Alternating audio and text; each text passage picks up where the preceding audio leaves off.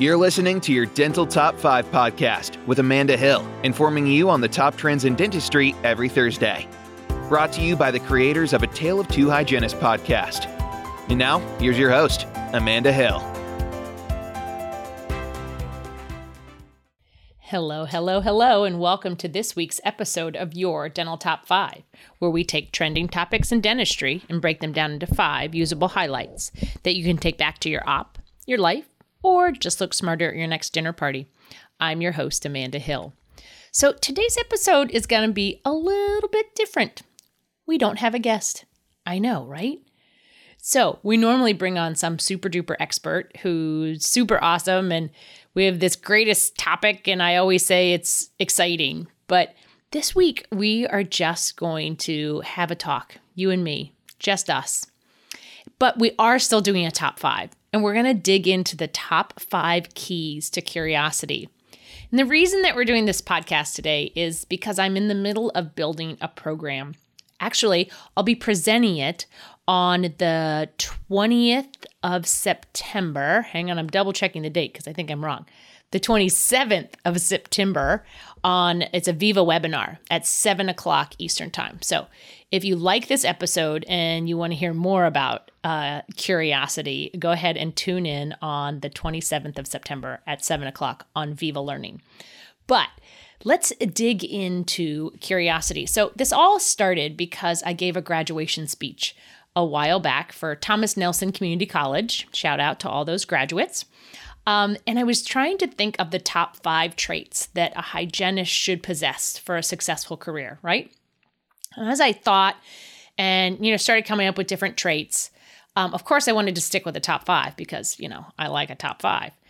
But what I really was digging into was every trait I came up with somehow kept going back to curiosity. So I contend that the one trait that any of us needs to have a successful career is curiosity. And it's probably not even in dental hygiene, it's probably in life. That if we sit and remain in a state of curiosity, that we'll, we're really gonna have a pretty good life. And so, what I wanna do is break down five pathways that we within the dental hygiene or dental community really need to go down with curiosity. So, first, let's talk a little bit about curiosity and sort of what that means. And and my good friend Brene, right? We talk. I talk about Brene Brown all the time. Like she and I are best friends. Um, I've never actually met her before. I was actually listening to uh, the ADHA podcast today uh, with Matt Crespin, and he was talking about one person living or dead. Uh, who would you have dinner with? And I was thinking, mm, I think I would have dinner with Brene Brown. Oh my gosh, that would be such a fun dinner. Anyway, so Brene says this about curiosity. She says choosing to be curious is choosing to be vulnerable because it requires us to surrender to uncertainty.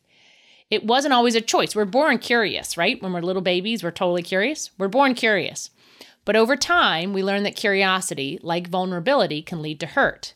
As a result, we turn to self protecting, choosing certainty over curiosity, armor over vulnerability, and knowing over learning.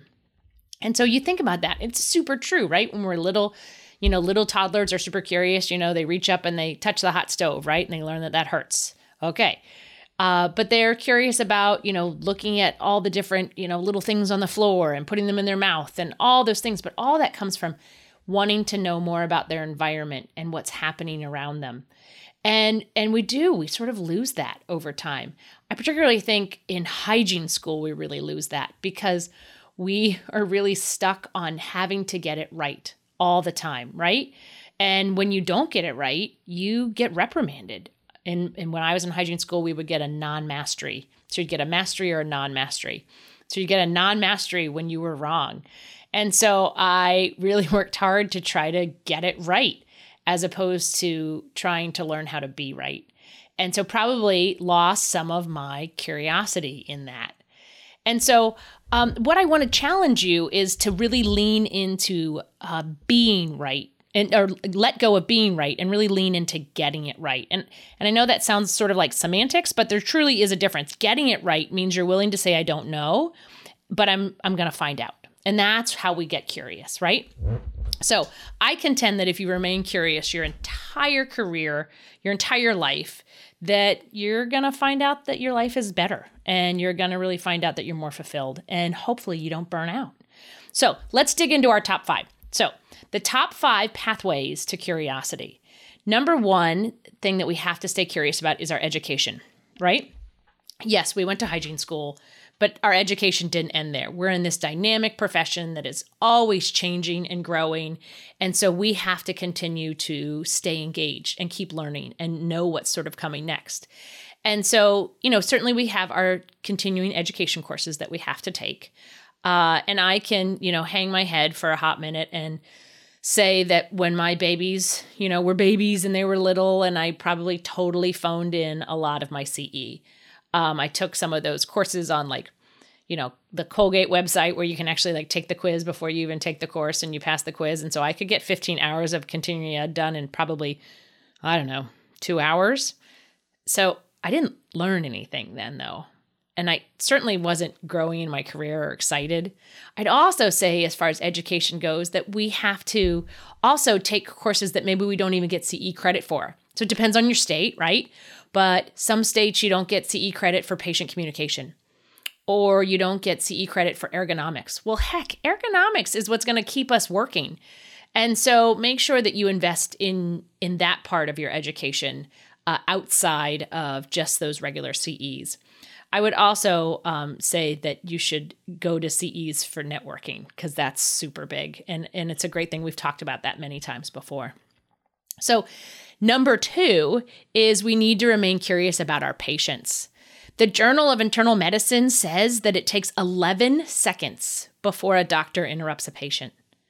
Think about that 11 seconds before you're interrupted when you go to the doctor. Are we doing that to our patients? I don't know um, I, I really started to pay attention to that. So when I sit down to make sure that I'm present and really give them the time to say what they need to say, hopefully they're not going off on a big tangent about like, you know, their last trip and we never get around to their teeth, but really trying to keep them engaged and really taking that time to listen and get curious about my patient and about what their why is and and that way I'm not giving that same brush and floss lecture nagging them, making them feel bad, but really trying to understand where where are their struggles? What are their goals? I mean, we all have different goals, right? One patient might be totally afraid to lose teeth because, you know, they remember as the little kid they saw grandma's teeth on the bedside table and that freaks them out still still to this day. Well, if you know that, if you know that why about that patient, then that's a great thing to be able to roll back to when you're talking about their, you know, their soda habit or the, you know, the really low pH they have in their mouth or whatever else is going on. But you can go back to their why. But you have to get curious first to find out that why. And so we really want to make sure that we're listening to patients. And you know what? A patient could have a really, uh, you know, a bombed out mouth and they just want their teeth whitened. I know we get so frustrated about that. I know I get so frustrated about that but start to dig into the why. Maybe their daughter's getting married in two weeks and they really are worried about that. And if they know that you care and they know that you're take the time to be curious enough about who they are and you give them what they want, then maybe they'll stay to get what they need. So, number three, we need to stay curious about our teammates, our whole team, including our doctor and and all that. These are people that we spend more time with sometimes in our own families, depending on your work schedule, right? And we need to figure out how to get along with these people. I really love the idea of, you know, disc personality profiles. I know we've talked about that, that you can take them free on the Dental Post app. And having like ev- everybody take it in the team meeting, you know, and everybody comes back and sort of says, this is who I am and this is who I am. And so we can start to learn really how we best communicate. But then it's also important to know not only how we best communicate, how we receive information and how my teammates receive information, but then how do we give information? And so I really think that it's super important to dig into some really effective ways of talking to people so that we're not coming at people with you statements and blaming and shaming and making people angry, but really coming at people with a much more proactive way of speaking. There's lots of different models out there. Um, I'm a really big fan. There's a model that we use that um, our consultant at our clinical office has us use, and and we go through some certain steps where we start with facts and then we go to feelings. Um, and then at the very end, we come to an agreement. But that way, it's never, there's never you, you, you statements in there. And so it really helps our team get along and be able to listen better. So the third one is being curious about your profession. So, oh my goodness, how much, I mean, I think about as a hygienist for 25 years, how much our profession has changed in 25 years. And that wouldn't have happened if there weren't really dedicated hygienists who stayed curious and involved in advocacy and big into what we were actually doing within our profession and how we could push it forward. And I thank all of you that were out there advocating.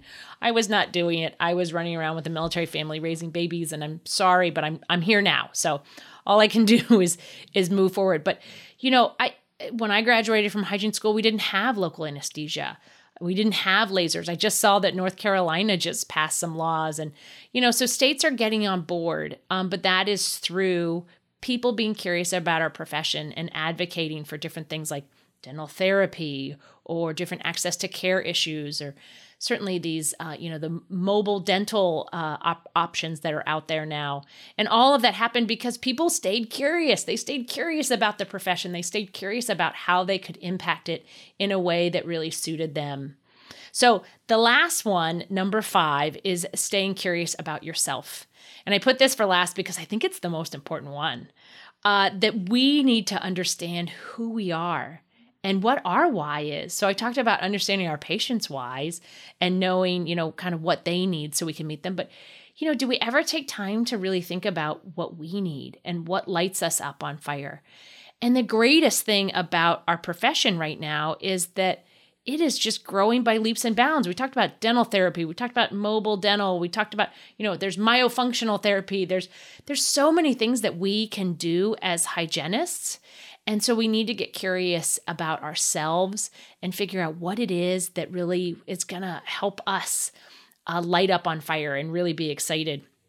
So really make sure that you take time to not fall into the, well, this is how we've always done it. These are the four walls of my op you know, I scrape and polish teeth and this is what I do, but really to stay interested in who you are. Because when you lose sight of that is when you really start to burn out and you lose your passion. And so there are lots of whys within our profession, within dental hygiene, within ourselves. There's amazing people doing just, just, the coolest stuff. You listen to all these different podcasts about these hygienists that do amazing things um, either in the op, out of the op, in and out of the op, all these different ways. And so, really take time to remain curious about who you are and what you want. Figure out what drives you. Take one of those DISC personality profiles or Clifton Strengths or Enneagram or Human Design. I did my Human Design recently with Michelle Galloway of Life Leap Coaching. I absolutely adore her, by the way. Um, I know I've talked about her before on the podcast, but you know, I, it's those are cool things to remain curious about because it's a really great way to understand yourself. And I'm just amazed by the different hygienists that have um, really branched out and and done things that fulfill them. There's uh, twice as nice uniforms. They that was started by a dental hygienist. She makes these amazing uniforms that are temperature controlled. I love them. If you've never tried them, you should. Her scrub cap is amazing, especially in August heat. Um, or you think about those industry educators that are out there. Oh my gosh, Carol Jahn from Waterpik, right? She does an amazing job of lecturing and educating. Um, and so, and she doesn't do that in the op. She does that out of the op. So that's another thing that fires her up. And I can just hear her now talking about the newest innovations from Waterpik, which uh, are f- fantastic and certainly recommend them to my patients. Um, or other people that are, are doing amazing things in the op. I just wrote an article about uh, Jackie Capl- Caplato, Anyway, sorry, Jackie. Um, and she works with Veterans Smile Day, and they set up these this free day for veterans to have their teeth taken care of. Anyway, I could go on and on about amazing hygienists. They're doing amazing things, but figure out what your why is and what is that thing that's going to make you tick and get you excited. So, if you have found this remotely interesting, the five pathways to curiosity, um, go ahead and tune in to that Viva webinar on September the 27th, um, sponsored by Young Innovations. I think it's going to be super cool. Uh, and and I would love to have you there. So let's review our top five. So our top five keys to curiosity are education, patients, our teammates, profession, and ourselves. So make sure that you guys stay curious. Uh, and meet me next week. I promise we will have a guest again. You won't have to listen to me the whole time. Um, and if uh, you know, we all know that only four out of five dentists could agree. So if you have something to add to this top five or an idea for a whole nother top five, email me at amandahillrdh at gmail.com. Make it a great day, everybody. Thank you for tuning in to another episode of your Dental Top 5. Be sure to join us next Thursday to hear more from Amanda.